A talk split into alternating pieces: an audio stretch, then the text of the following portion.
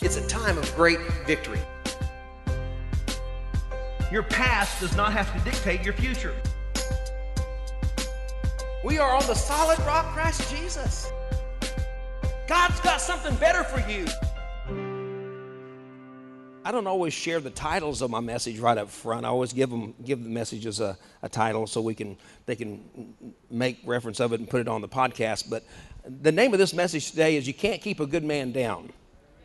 And it might give you a little hint since this is Easter, you know, who the good man was and, and that uh, couldn't keep him down. But I want you to think with me today about some things.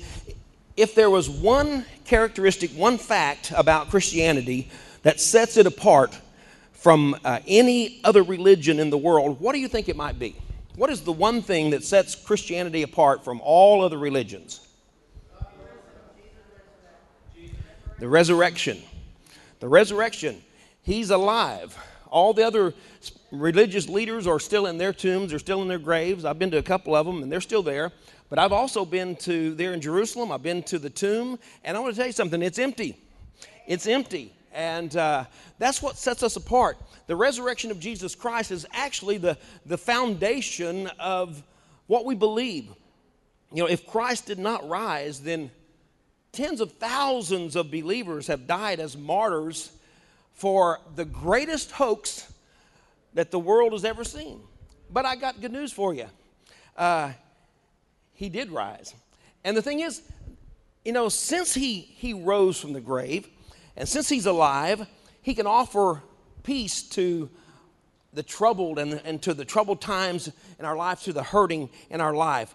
Um, you know, there's some precautions that the scribes and Pharisees, the Sanhedrin, uh, and also along with the Romans, they, uh, they had some precautions. They needed to, to, to catch Jesus. They needed to, to arrest him. They needed to get him off the scene, get him out of the picture. Um, you know, the high priest Annas and Caiaphas, their, their livelihood was being threatened. Jesus comes in and he, he uh, clears the temple and, and he's not happy with the way things are going. That's cutting into to the chief priest's pocket because they're making money off all this stuff that they're selling. And Jesus sees that, and he's, you know, people are following him, people are listening to him, and they feel threatened, and they need to get him out of the way.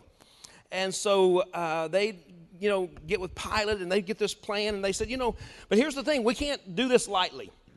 There's been some you know, if we don't do this and do it right, then, then uh, it's going to backfire on us. And so they set some precautions up. The very first thing that, that they set up, let me share some precautions with you, and then we'll talk about some evidence today. The first precaution that they, that they set up was the trial. If you can call it a trial, they actually had six so called trials. Uh, Jesus was brought before the, the Romans three times, and he was brought before the, the chief priest three times. The first time, he was brought before Annas. And here's this guy that he had been, you know, he'd been the high priest, but uh, because of his, uh, he got, caught, got his hand caught in the, the cookie jar, so to speak. So he has to get his son in law in there, Caiaphas, and work them in. But he's still calling the shots. So the first person that they bring Jesus before is Annas.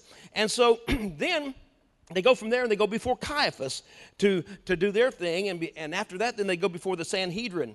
They get all their things together. Then they take him before Pilate. And Pilate does his thing. He says, I find no fault in this man. And he says, by the way, take him over to Herod. So they take him to Herod. Well, Herod says, well, you know, uh, I've done all I can do. Take him back to Pilate. Let him deal with it. Nobody wanted to mess with with Jesus, but they take him back to Pilate. The chief priests put pressure on Pilate for him to make a decision. You know how it was. It was a political thing. They said, you know, you need to do something and uh, you need to act. And so uh, it comes down to that and where that Pilate does, uh, uh, you know, give the order for Jesus to be scourged and then crucified. And so that was the second precaution. They said, you know, we don't want him just to be scourged and let go. He needs to be crucified because they knew that the Romans, man, they were the best at that job they had learned uh, about crucifixion from, uh, you know, from history, and they had perfected it. And um, in fact, you know, Cicero had mentioned, he said that the crucifixion, he said this about it, it was the most cruel and hideous of tortures that there is. Another person, Will uh, Durant, he wrote that even the Romans pitied their victims of crucifixion. Josephus, he was the, the Jewish historian that he had observed many crucifixions and during the, the siege of Jerusalem, and he called crucifixions the most wretched of deaths. The Romans were uh, grimly efficient, is what the words say as they quote them, grimly efficient about crucifixions. victims did not escape with their lives. They were professionals. And so the Jews, the, the high priest, they wanted this precaution. He's got to be crucified because he cannot live. And they knew that if the Romans crucified him, that he would be dead, dead. Amen. And um, because they knew that the victims did not escape crucifixions. So they had that in, in mind. And then the, the other thing was the burial. So they went to Pilate, and, and um, Jesus' body was placed in a tomb that was hewn out of solid rock, and uh, a very large stone was rolled against the front of the tomb. Tells us there in Matthew 27. In one of the copies of Mark's gospel, that was uh, in an early, early copy where there was some, some notes written into it there was a, a, parenthetical statement that says that, and when Jesus had laid there, Joseph of Arimathea put against the tomb a stone with 20, which 20 men could not roll away. 20 men could not roll it away. They estimate that this stone had to be between a, uh, one and a half to two tons uh, in, in, weight. And so, um, in fact, engineers have examined the evidence and said that uh, the type of stone would be that. It had to be to cover this uh, uh, an area of about five foot wide. And so they thought, okay, well, we'll get him in there. So we got uh, a trial that we'll make sure that he's guilty. We'll get him for the Romans to crucify him. We'll make sure that he's dead. We'll put him in a tomb with a two ton stone across it and make sure that he stays there. And then that wasn't quite enough, so they go to Pilate and they said, you know, the, the, the fifth precaution was that they, or, or the fourth precaution was we need a guard over this thing. And so they petitioned Pilate to, to set a guard. And this is pretty interesting. Usually, when we do the dramas, you know, we'll see, we'll give a picture of the, the tomb that, that's there and have a couple of guards standing there. But, you know, the Roman guard referred to, uh, that's referred to there in the Gospels was a 16 man security force. Now, normally, four men were placed immediately in front of the, uh, the object or the thing that was being guarded, and then the other 12 would sleep in a semicircle in front of the, the, four guards with their heads pointed in. So basically, nothing could get through. And um, they would rotate the shifts uh, around the clock. And um, the historian Paul Maier says that it would have been virtually impossible for thieves to get to the tomb. Because we think, well, you know, a couple of guys, and one of the theories was, well, you know, those ladies went up there and they distracted the guards and got their attention over there. And then the other ladies went over, they tiptoed over, rolled the stone away, and carried Jesus out. Them some big woman. uh, that's not the way it was. You know, you got to get through 16 guards, professional Roman soldiers. So then they thought, well, let's take it. We got another precaution. That's not enough. We need to have the Roman seal.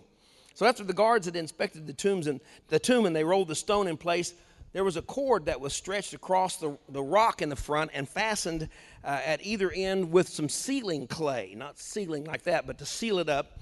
And then the clay would uh, would uh, it packs in, and they'd pack it in with a certain stamp that was the official signet of the Roman governor.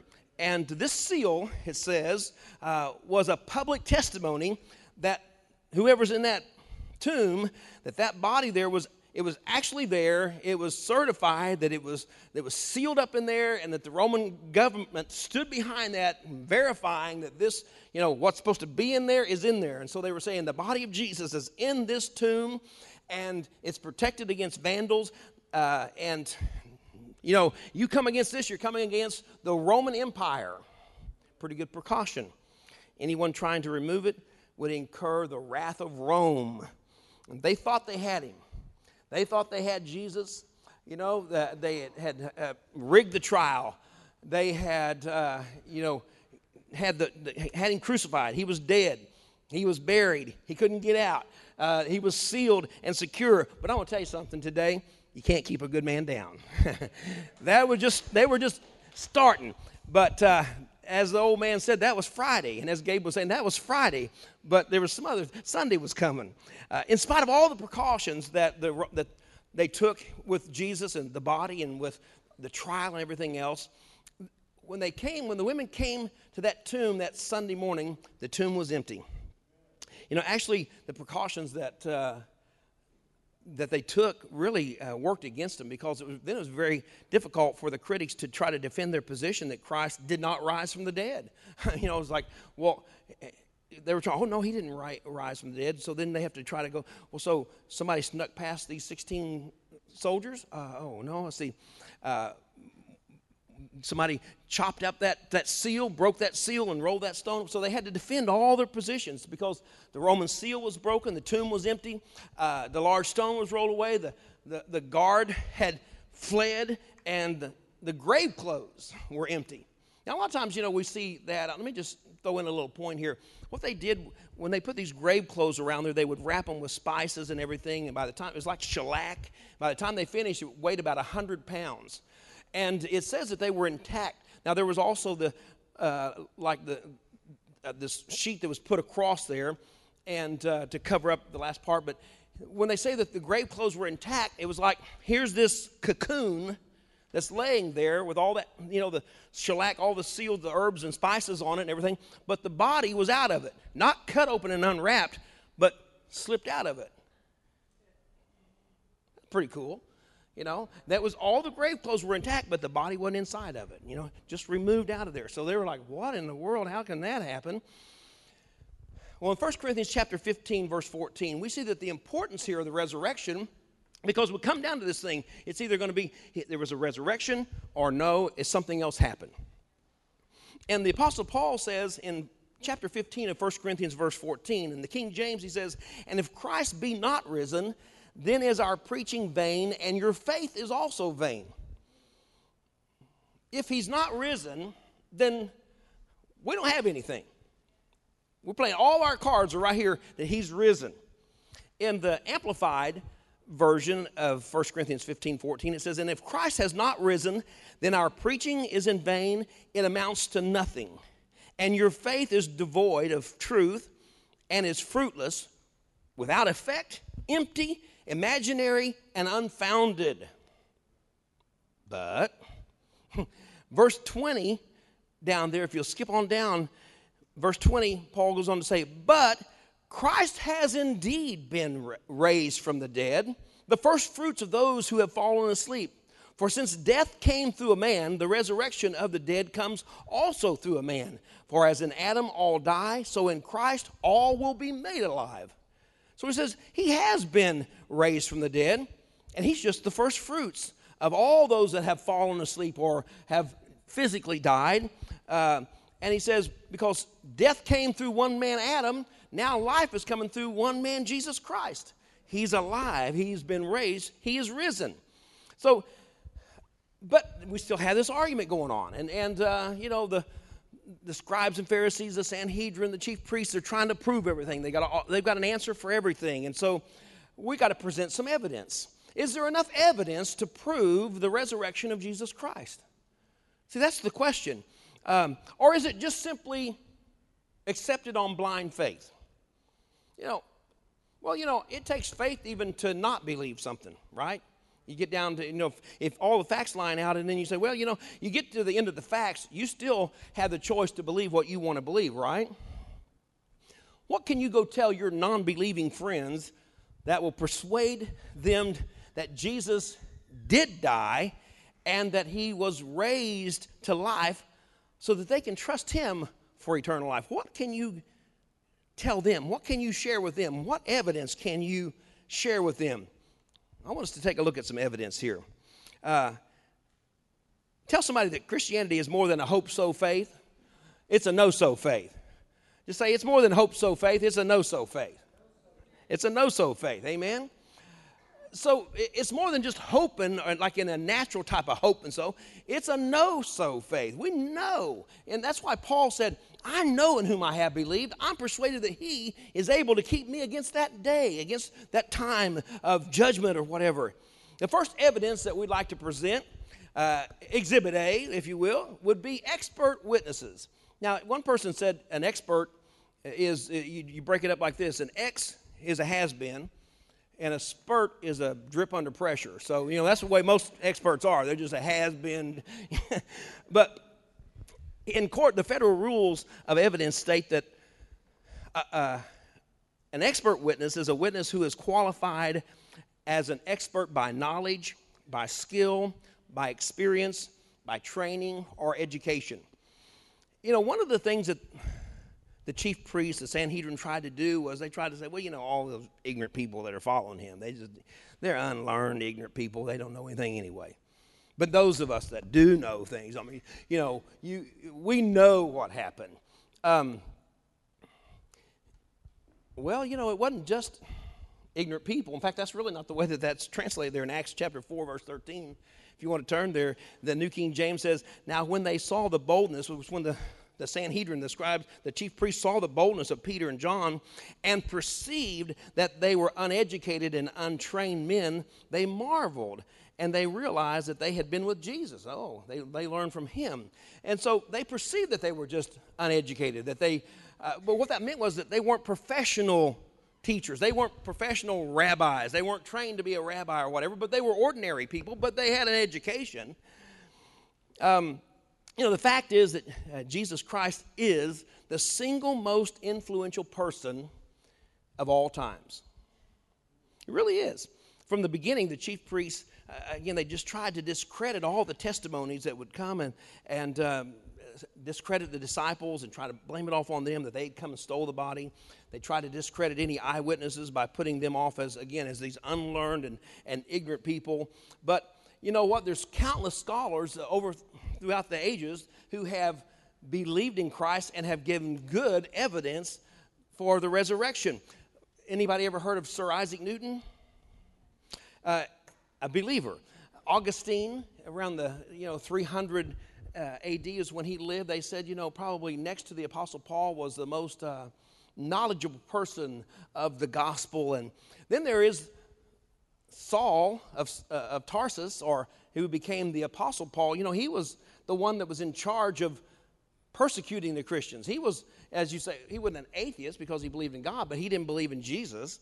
In fact, uh, he was and he was a learned man. He was a, a, Pharisee of the Pharisees. He was trained, you know, in, at the best rabbi, you know, Gamaliel. And, and so here he is, Saul of Tarsus, but something happened and changed him, and he became, he became then an expert witness for Jesus Christ and the resurrection. Anybody ever heard of C.S. Lewis? C.S. Lewis turned from atheist to, to Christian, to, to become a Christian. And he made this statement later on in his life when people were asking him about Christianity. He said, I believe in Christianity as I believe that the sun has risen.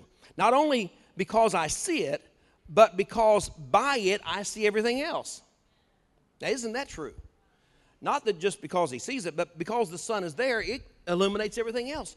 Christianity, he said, is like that. Not just because, you know, I, I, see it, I believe it, I understand those principles, but through Christianity, through my knowledge of, of Christianity, that's how I see everything else. We need to have a mindset of that.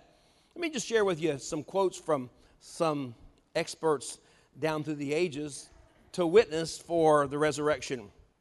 Professor Thomas Arnold, he's the chairman of modern history at Oxford University, he said, I know of no one fact in the history of mankind which is proved by better, or, uh, by better and fuller evidence of every sort than the great sign which God has given us that Christ died and rose again from the dead. Brooke Foss Westcott, the English scholar and uh, textual critic, says it's not too much to say that there is no historic uh, uh, incident better supported than the resurrection of Christ. No incident better supported by evidence than the resurrection of Jesus Christ. Paul Maier, he's the professor uh, of. Um, ancient history at, at uh, Western Michigan University. He says, no shred of evidence has yet been discovered in literary sources or archaeology that would disprove the resurrection of Jesus Christ. No shred of evidence has yet been proved to, or, or to, has been brought forward to disprove the resurrection. Um, the Chief Justice of England says, as a matter of strict evidence, the resurrection is a fact beyond dispute. Now, these guys are saying, beyond dispute. There's no way to even argue about it. Dr. Simon Greenleaf, a royal professor of law at Harvard University, and it said this American attorney was and still is, as the, uh, the greatest expert in judicial testimony ever, he made this statement. He says, There is more evidence for the historical fact of the resurrection of Jesus Christ than for just about any other event in history. These are not just ignorant people, these are learned people, these are educated people, these are experts in their field. Um, Dr. Simon Greenleaf, he also wrote a book called Testimony of the Evangelist. And in this, he recounts the hundreds of eyewitness uh, accounts of Jesus' life and his ministry, his death, and also his resurrection. Uh, just some notes about this book that he wrote, The Testimony of the Evangelist. Uh, he views these recorded testimonies in the New Testament as lines of evidence, lines of evidence that would hold up in a court of law even today. He says, kind of a little side point there, it says it's important because there is no statute of limitations on murder. And so, what he's proven, these lines of evidence, they would hold up today, can still prove it. Part of Greenleaf's evidence um, included the thousands and thousands of martyrdom and then the, the global uh, spread of Christianity, the persistent, as he calls it, the persistent through persecution faith. Persistent through persecution faith that millions of believers have died uh, for this, that they knew that, that there was something different. They, they were persistent in their faith, even under persecution. And he says that they died for, uh, for this because they knew that the Messiah was real. He says, a quote from him, he says, Many people would live for a, a lie, but few would be willing to die for one. Yet millions over the centuries have died for a faith that they believed in to the very end. You know, that's the thing. You, you might live for a lie. You say, okay, well, we're gonna we're gonna agree on this, and and so we all got it down here. This is what happened, and so you go about things. But if they stood there and they they're about to, you know, pull the pull the trigger on you, and say, okay, okay, okay, okay, yeah, well, well, it really didn't happen that way. You know, maybe change your story. But these early disciples uh, and down through the ages have not done that under persecution of death. They said, no, this is what I believe. Something happened, something changed their, their way of thinking. Flavius Josephus, he was um, the historical writer for the, the Roman Empire. They put him, he was a Jew, and they had him to write the um, historical account. Uh, he also wrote about Jesus in the Antiquities of, uh, of the Jews. So in his writings, and I, have got a copy of this, and this is what he says. Now here's here's a Jew, and he's writing in these uh, the history that's held Roman history. he says, about this time lived Jesus, a wise man, if indeed one ought to call him a man, for he was the achiever of extraordinary deeds and was a teacher of those who accept the truth gladly. He won over many Jews and many of the Greeks. He was the Messiah. What? He was the Messiah. When he was indicted by the principal men among us, and, Pilate condemned him to be crucified, those who had come to love him originally did not cease to do so. For he appeared to them on the third day, restored to life, as the prophet of the deity had foretold these countless other marvels, uh, marvelous things about him. And the tribe of the Christians, I know we are a, a tribe, but the tribe of the Christians, so named after him, has not disappeared to this day. That's pretty amazing, people. This guy was not a Christian, uh, but he was, I guess, a believer. But you know there's a difference in a believer and a receiver?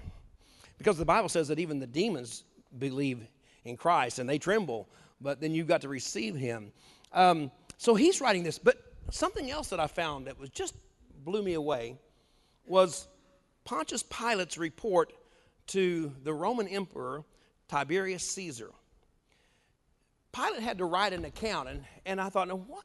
As I read through it, I'll, I'll share some highlights. I won't share the word for word, but I read this word for word. This is pretty amazing. I thought, why would this guy write some of this stuff? And I think that after the crucifixion and after the resurrection, you know, you couldn't be around Jerusalem without seeing something going on. I mean, Peter preaches and 3,000 get saved. I mean, and you don't know about that? That's not, that didn't make the news. Many things are going on. I mean, this, the town is really buzzing right now. And let me just share some, some highlights here from this. This report is contained in the non condemned apocryphal acts of Peter and Paul. And this is the report that Pilate tells Tiberius Caesar. And he tells him, and just sums it up, that Jesus performed mir- many miracles. He tells him that the Jews delivered up Jesus to be tried and killed. He tells uh, uh, the emperor that, that he, that Pilate, crucified Jesus to prevent an insurrection by the Jews. Also, that the worldwide supernatural darkness, he said, a worldwide supernatural darkness occurred when Jesus was crucified. And in, in his writings, he says, and I'm sure that you experienced it as well in Rome because it was worldwide, this, this, this darkness. Also, that the Old Testament elect were resurrected in their bodies on Sunday night at 9 p.m. And in parentheses, the third hour of the night according to the Roman day which was accompanied by a supernatural light. This is what Pilate says a supernatural light from the sun, angels appearing in the heavens, mountains and hills shaking, a great chasm revealing hell and Abraham's bosom. What? I never heard this about this letter that Pilate wrote to the emperor. He goes on, he says, he, he tells um, Caesar about Christ denying, the, the Christ denying Jews falling into the hell of the damned and the destruction of all the synagogues in Jerusalem that opposed Jesus, excepting the one that did not. And um, it, it, just some authenticity here is, uh, that of some different ones and some facts and stuff that I can share with you if you, if you want to. But you know, why would he do this? Why would Pilate write this off to the, to the emperor and, and tell him all this stuff. And I mean, this is some pretty stretched out stuff, which it was true. But, you know, again, I think he saw all this happening. And remember, he'd had this discussion with Jesus, and they had a discussion about Jesus being a king. And he said, Oh, you're a king then? He said, Well, you know, my kingdom's not of this. Or he said, If it was, they'd come and, and rescue me. So he says, Okay, you're a king. And then uh, he talked about some various things like that. And I think when Pilate saw the church growing, he saw the kingdom growing, he started getting a little nervous. Now, think about this. You see 3,000 saved, 5,000 coming. People are just, you know, I mean, it's, it's buzzing, it's humming. And here their leader is one that just rose from the dead. You can't kill him. That'd be a little scary, wouldn't it? I mean, if you're going to fight against somebody, you know, okay, so we're fighting, and so I kill you. All right. Oh no, you're not dead. It's like blowing out those candles on the birthday cake, you know, and they keep coming. They keep coming back. It's like okay. So he's like, um, I might ought to tell Caesar about this because who knows what's going to happen here. This is what's going on right now, but wow, if this thing gets going, and look, it's going. In other words, he knew there was no stop. Plus, um, he just Jesus just the week before his crucifixion, he raised Lazarus from the dead. So okay, let's go to battle.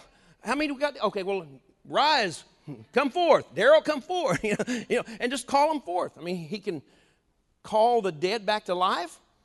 Looks like that'd be a pretty good commander in chief, right? oh, you're hungry? Bring me some loaves and fish. We can feed you all. So, I mean, what is it that armies have problems with? Dying in battle, food, supplies, and Jesus can take care of all of it. I mean, Pilate, I think, is getting a little nervous here. So, uh, I better write to Caesar now and tell him all this stuff. And this is like not, just some little stuff. This is some pretty, I mean, earth opening stuff. Now, you see, Matthew recorded that that evening after, on Sunday evening, after the resurrection of Jesus, it said that, that many received their loved ones back to him. And it reports about the dead coming back to life. It's, it's documented in Matthew, but I've never heard the governor of Judea document it. And it said it was, I mean, he was very specific about the time. Wow, I mean, that's pretty amazing. That's some pretty good evidence. Also, what about the eyewitnesses?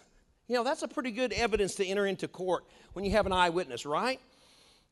Remember what Paul said there in 1 Corinthians 15, verse 3, he says, For what I received, he's, he's talking to him, he says, From what I received, I passed on to you uh, as of first importance that Christ died for our sins according to the scriptures, that he was buried, and that he was raised on the third day according to the scriptures, uh, and that he appeared to Peter and then to the 12. After that, he appeared to more than 500 of the brothers at the same time, most of whom are still living, though some have fallen asleep. Then he appeared to James, then to all the apostles, and last of all, he appeared to me.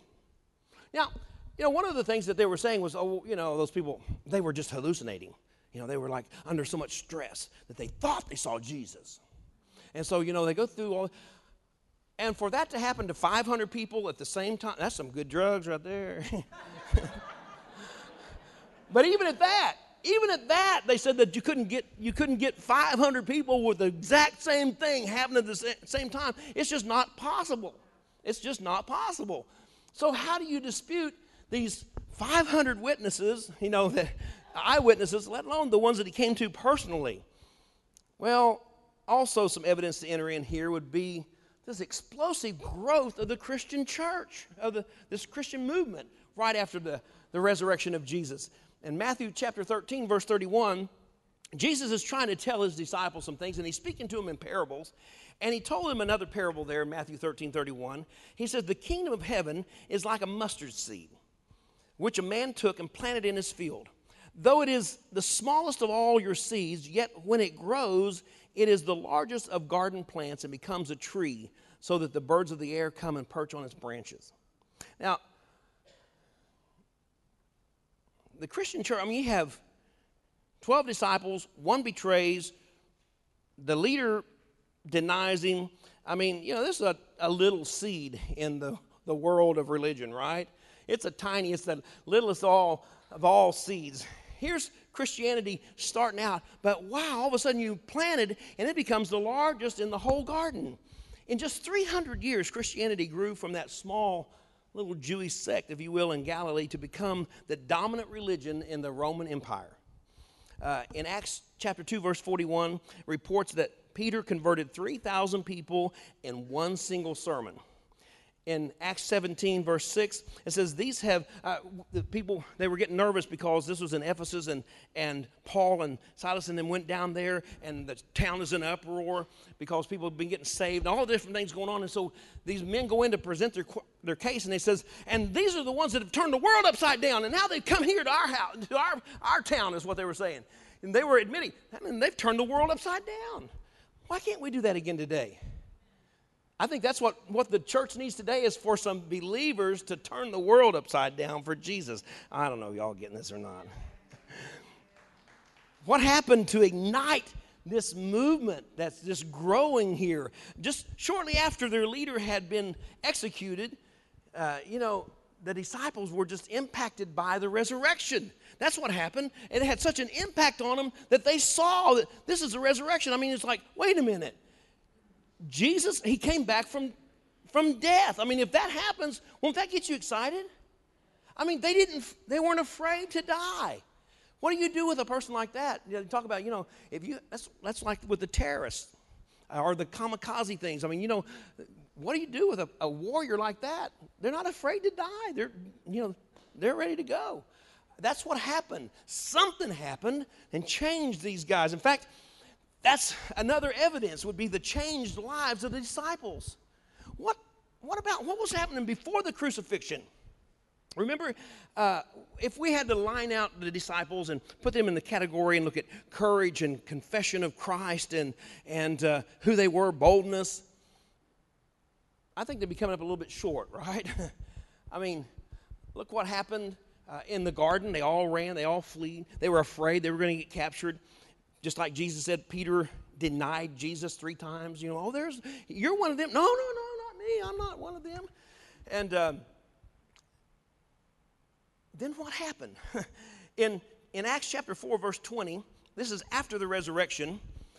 Listen to this story. Um,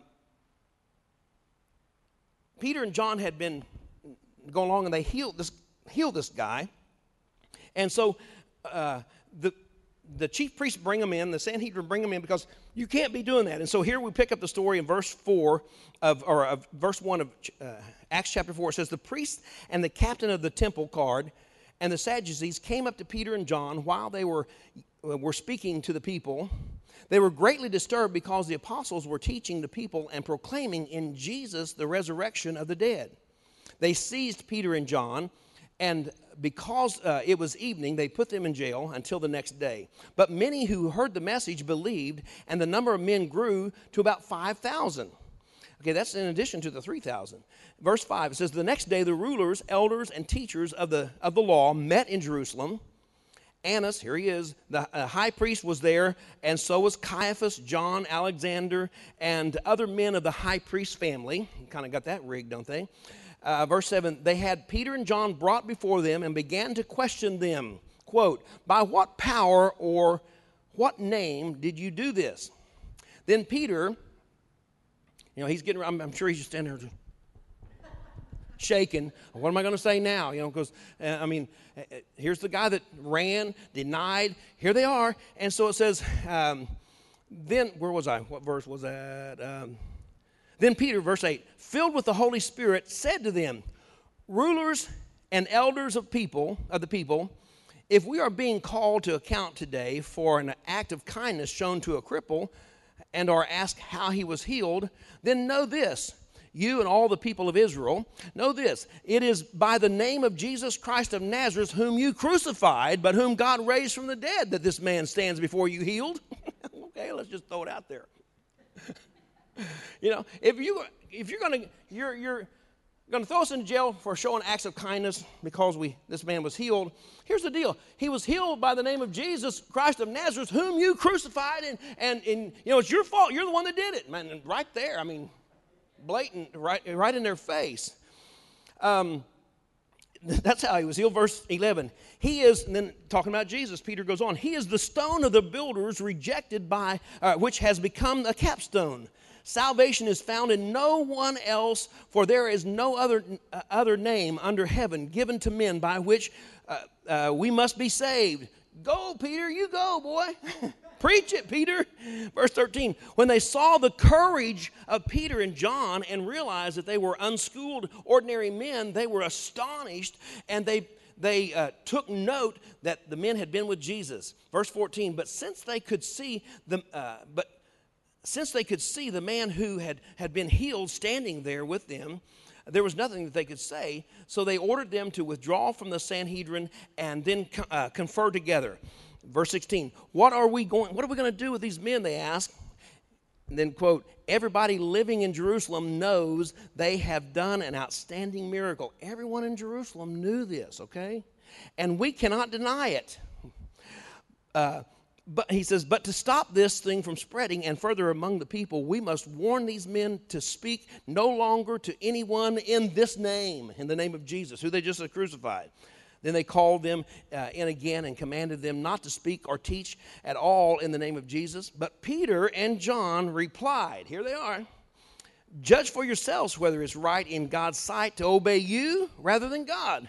For we cannot help speaking about what we have seen and heard. I mean, here's some boldness. They weren't doing that before the resurrection.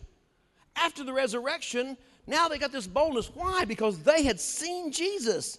Down to verse 29, later on, he says, Now uh, they were back with the people now, and they were praying together. They came in and said, You know, told them what had happened. So they, they got together and they were praying. And here's their prayer it says, uh, verse 29, Now, Lord, consider their threats, enable your servants to speak your word with great boldness, stretch out your hand to heal and perform miraculous signs and wonders through the name of your holy servant Jesus. And verse 31 says, After they prayed, the place where they were meeting was shaken and they were all filled with the Holy Spirit and spoke the word of God boldly. Wow.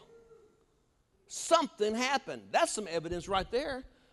What changes a person to being a coward and timid and denying and, and running away to someone who stands right in your face and says, You did it, buddy, right there.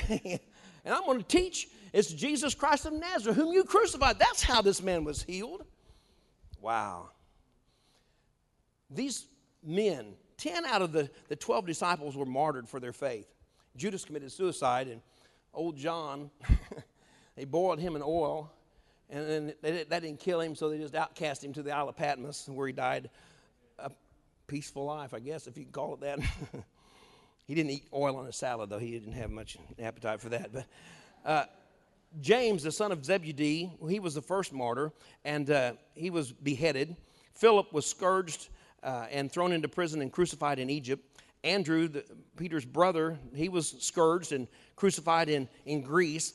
Thaddeus, Judas Thaddeus, uh, was crucified in Turkey. And Simon the Zealot was crucified in England in 74 AD. Bartholomew was skinned alive. And that didn't do it, so then they beheaded him. Uh, in, he was in India. Thomas was skewed. That means they ran this spear like through him upright and uh, uh, run through with a spear. There, that was in, in Greece.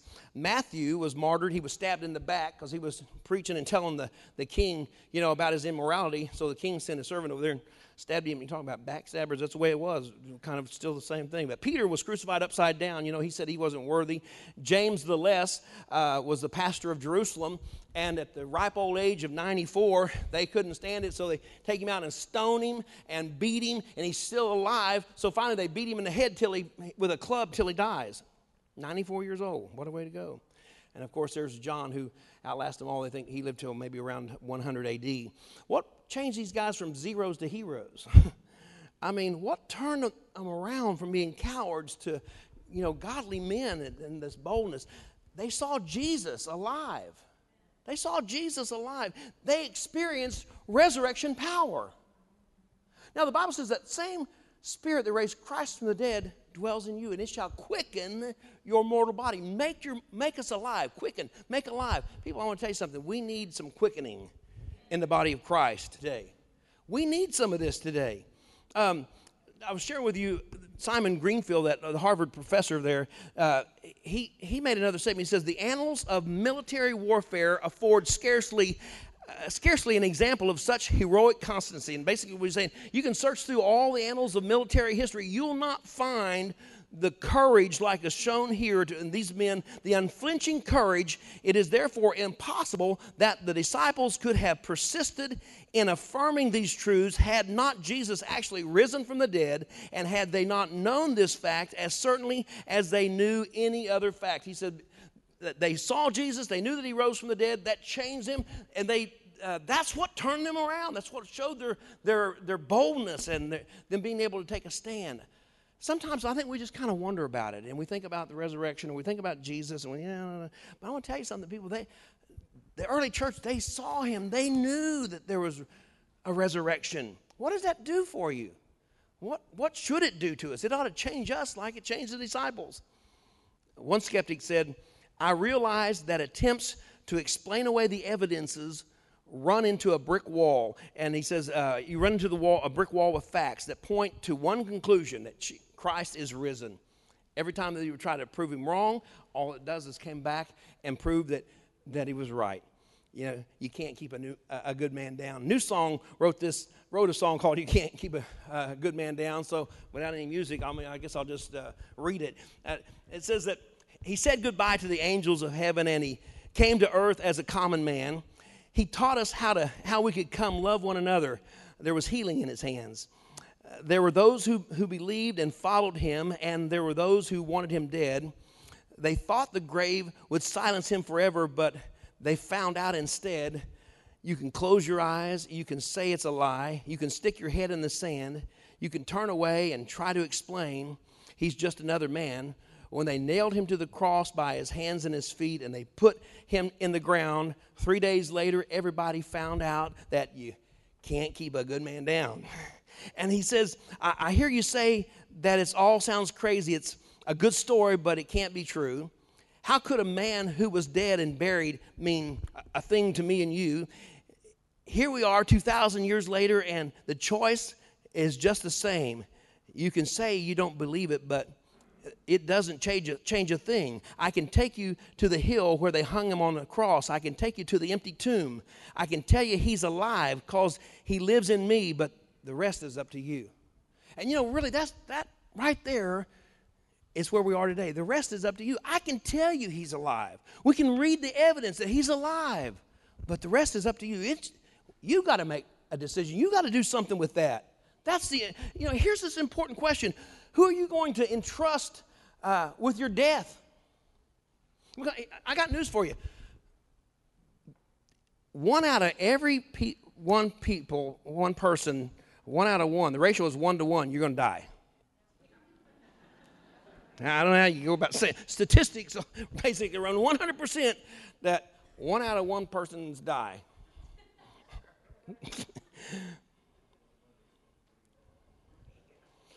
But what is less known is that one out of every one person will face judgment. Hebrews says it's appointed that a man wants to die, and after this, the judgment. So, you know, that's the ratios, and that's the fact, that's the truth. Everybody's going to die.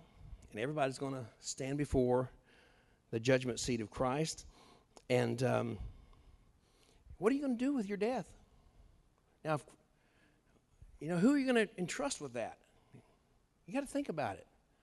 You know, what, what's going to happen? What are you going to do when you leave this place? you know, I can tell you he's alive. I can tell you I can take you to the place where they they, they put him in the in the in the ground. But hey, let me tell you something. You got to make this decision. You know, there's another important question. Not only who are you going to entrust with your death, but who are you going to entrust with your life? You know, there's there's a whole lot more benefits to being a Christian than than just being saved. You know, after death, than just you know having a eternal spiritual 401k. There's there's a whole lot more benefits to being a Christian than just what happens after death. Although you know that's a, that's a real important benefit, of course.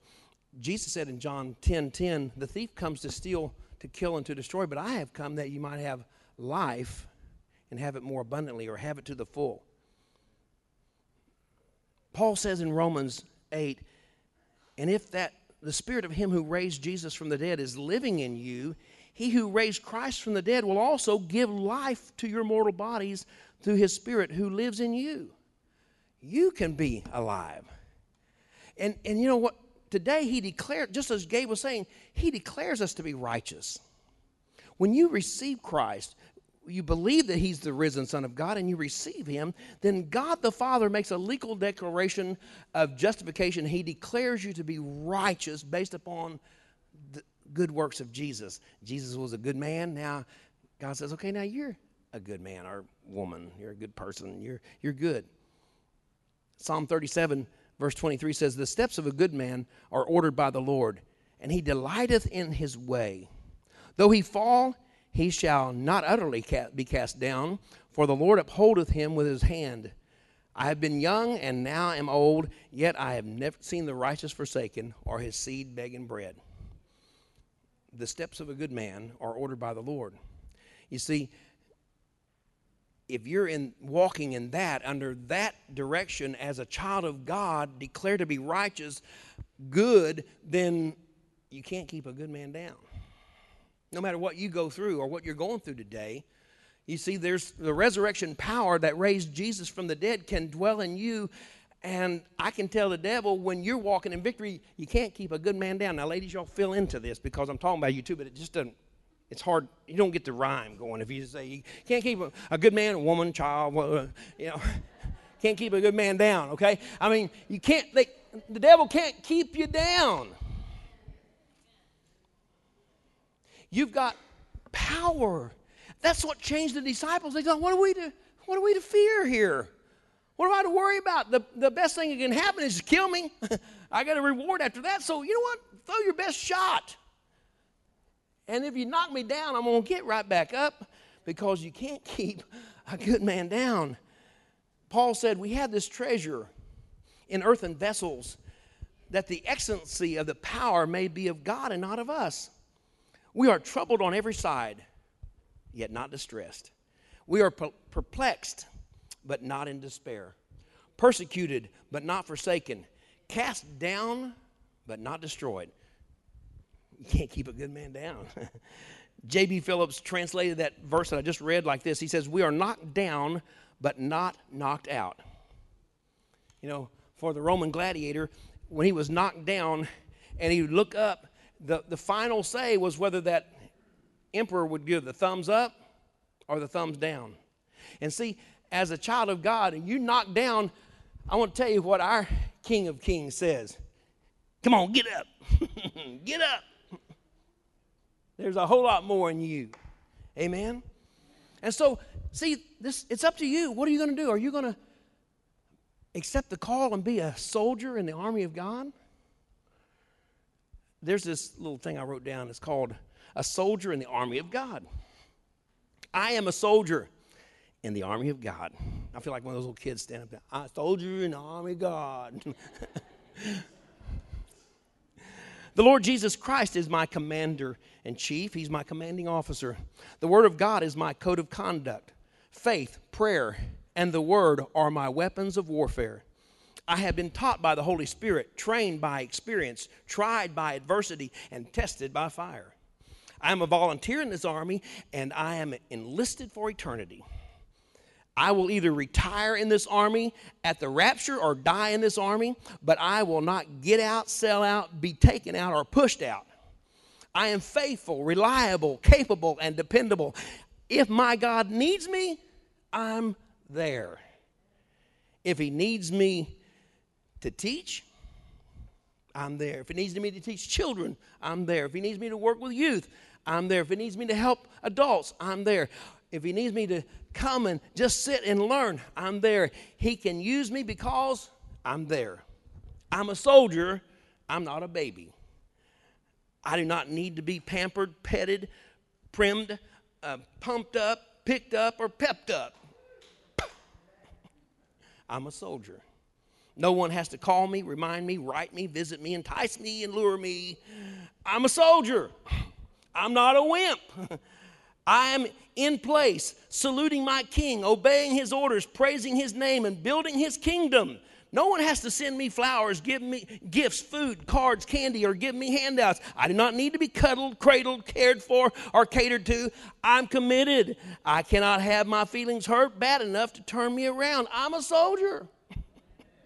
I cannot be discouraged enough to turn me aside. I cannot lose enough to cause me to quit. When Jesus called me into this army, I had nothing. If I end up with nothing, I will still come out even. I will win. I'm a soldier. My God will supply my needs. I am more than a conqueror. I will always triumph. I can do all things through Christ. Devil cannot defeat me. People cannot delusion me. Weather cannot weary me. Sickness cannot stop me. Battles cannot beat me. Money cannot buy me. Governments cannot silence me. And hell cannot handle me. I'm a soldier. Tell somebody I'm a soldier. Even death cannot destroy me. For when my commander calls me from this battlefield, he will promote me and then bring me back to rule with him. I am a soldier. You see, I am a good man, not because of my goodness, but because of his goodness. And I'm here to tell you today you can't keep a good man down. Now, you are the righteousness of God in Christ Jesus. No matter what the devil throws against you, he can't keep you down. If you feel like that He has got you down today, you just need to rise up. And you need to look him in the eye and say, You can't keep a good man down. I'm a soldier in the army of God. No weapon that's formed against me shall prosper. All those who rise up against me shall fall. I'm a winner, not a wiener. I'm a victor, not a victim. I won't go back because I'm going forward. We shouldn't look for a way out. We should look for a way in and keep moving forward. You can't keep a good man down. Uh, Micah said in Micah chapter 7, verse 8, there's one we turn to all the time, right? Rejoice not against me, O mine enemy. When I fall, I shall arise. When I sit in darkness, the Lord shall be a light unto me. What do we need? All we need is to get up off our blessed assurance, take our stand with Christ, and move forward in Him. And somebody ought to see a difference in us because of resurrection power. People, we should not be the same tomorrow as we are today because of the resurrection of Jesus Christ. The same way that those disciples were different after the resurrection, we need to be different. We need to be more committed. What's going on in the church today? You know, are we just slumbering around? We have got to rise up and be soldiers in the army of God and realize that, you know what? I've got resurrection power. Jesus has come to give me life and life to the full. Will you pray with me this morning? Father, right now, I, I pray for each person in this auditorium this morning that we won't leave here the way we came that something has come alive in us today. Maybe it's just a small seed of victory that's rising up. But Father, we need to realize that we are heirs and joint heirs with Jesus Christ. And we're soldiers. Father, help us as we rise up to say, The devil cannot defeat me. People cannot delusion me. Weather cannot weary me. Sickness cannot stop me. Battles cannot beat me. Money cannot buy me. And hell cannot handle me because of resurrection power. I don't know where you are in your spiritual life. If you're not a child of God, if you've never received Jesus as your Lord and Savior, do so today.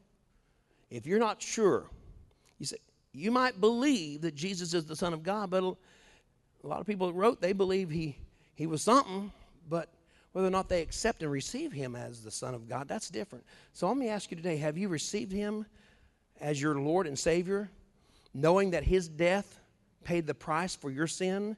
And because of that, now you are free from the penalty of guilt and sin, and you have everlasting life. Do you know that today? If you do, just raise your hand and say, Pastor, I know today that I am saved. I am rescued. I am a child of God. Amen. If you couldn't raise your hand and you're not sure, if you're uncertain about what's going to happen, as I said a while ago, who are you entrusting with your death? If you're not sure where you're going to spend eternity, right where you are, just raise your hand. You don't have to do anything, but just raise your hand right where you are. I want to pray with you. If you're not sure, anybody here this morning? You're not sure? You know what? We got a lot of chairs open today that we could have had some people in here that weren't sure. So that makes me wonder are we like the disciples before the resurrection?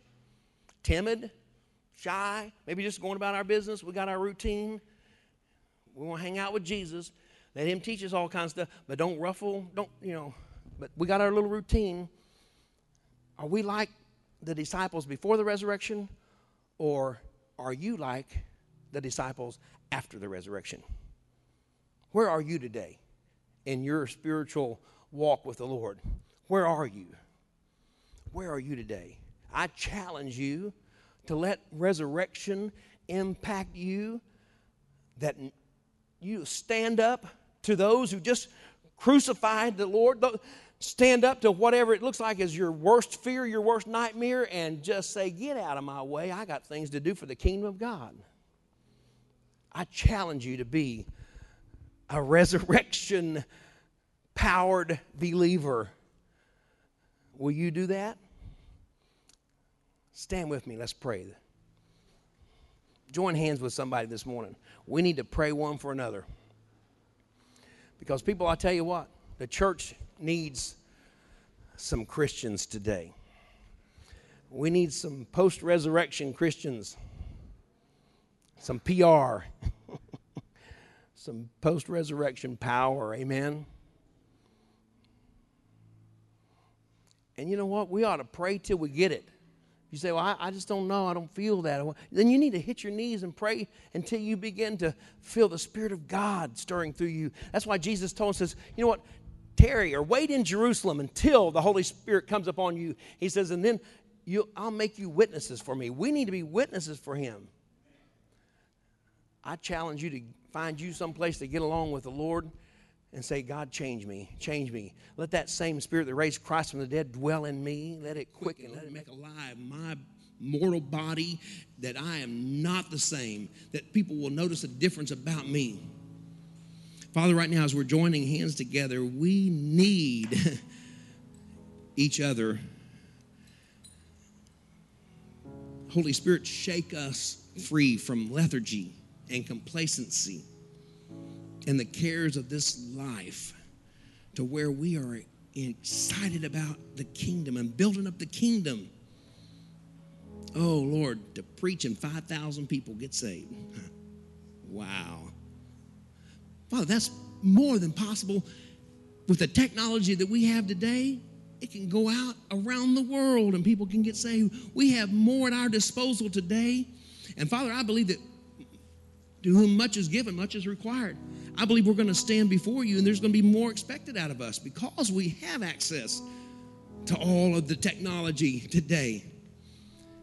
Father, there are people in this room that can, they might not be able to preach, but they know how to do podcasts and whatever and get the word out somehow. Father, there's new, new type of missionaries that you're raising up today. It used to be that we had to go and sell everything and go to a certain country learn their language and it take forever. We don't have that much time. But now we have technology that you're raising up new missionaries for this day and age that we're living in. Father, I pray that you would give wisdom, that you give insight, you give vision. And Father, that we're not the same as we were two hours ago. Let resurrection power just fill us and move us off of our apathy. And Father, we pray for the person on our right hand that your purpose, your will, your destiny would come into their life right now. We bless them. We bind every assignment that Satan has sent against them right now in Jesus' name. We pray for the person on our left hand, Father, that you would strengthen and encourage them, raise them up. Father, in, give them wisdom and insight to your purpose for their life and their, their ministry here. We bind every assignment that Satan is sending against them. And Father, that they would be uh, bold right now and moving forward in you. Give dreams and visions right now, Father, for your purpose and things that we need to do. Now, Father, together right now, we just say together as a church, Father, that you would uh, strengthen us and encourage us, give us divine opportunities, and Father, increase us. Father, fill this place up. Fill this place up, Father. Let Alvin, Texas be that center point, Father, that things begin to happen and things begin to change. Let it go out from here, Father, we declare. Now, Father, we give you praise. I want you just to raise your hands to the Lord right now and just say, Father, I thank you right now for encouraging me. I thank you for strengthening me. I thank you for all for blessing me. And I'm going to be different right now in Jesus' name. And Everybody said, Amen. Amen. Give the Lord praise this morning. Hug somebody's neck, shake their hand, and and uh, let them see a smile on your face. Thank you for coming to church.